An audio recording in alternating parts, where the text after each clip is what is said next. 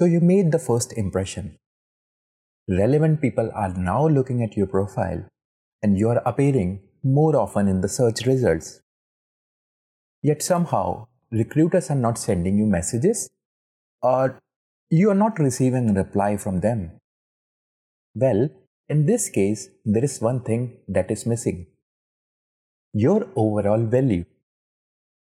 The first impression is great. You can definitely get a lot of people to look at your profile.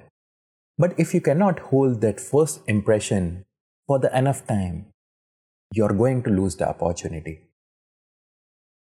Fortunately, there are easy ways to fix this, and we are exactly going to discuss this in the current episode. So, without wasting a minute, let's go straight to the topic.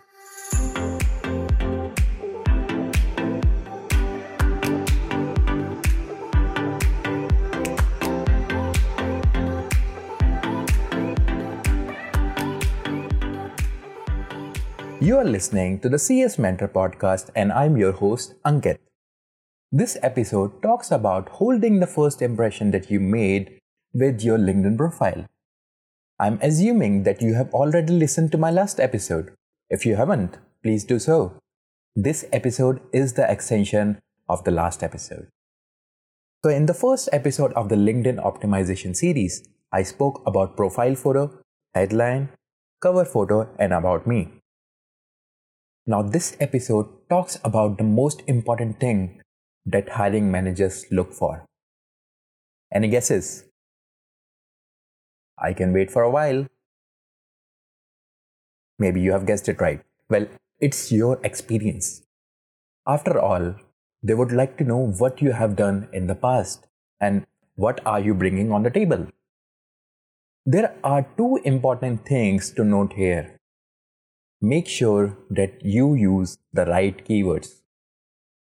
The way LinkedIn algorithm works is that if you have mentioned customer success in your designation as well inside your experience description, you are more likely to appear in the search results. So make sure that you use the right keywords. Second thing is make your experience data driven. Don't just talk about the responsibilities that you had. Try to explain what did you achieve. Show it with the data. This is what hiring managers are looking for.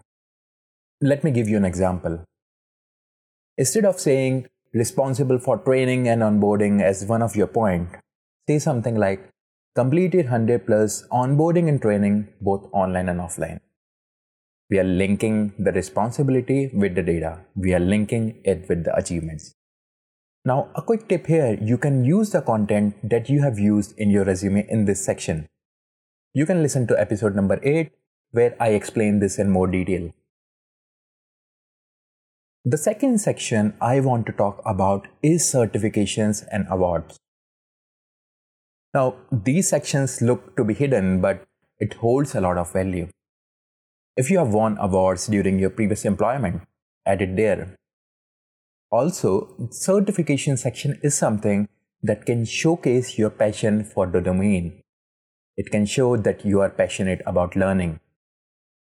In case you are a LinkedIn Premium user, you can get access to tons of courses while LinkedIn Learning. And that's all for free. Use it to complete some courses in customer success or maybe some specific domain and then you can add them under certification section. This not only helps to make your profile more stronger, it also helps in LinkedIn optimization.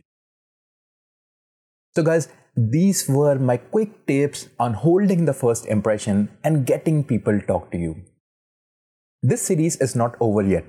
We still have an episode left where I'm going to talk about how to make this first move and get interview referrals via LinkedIn.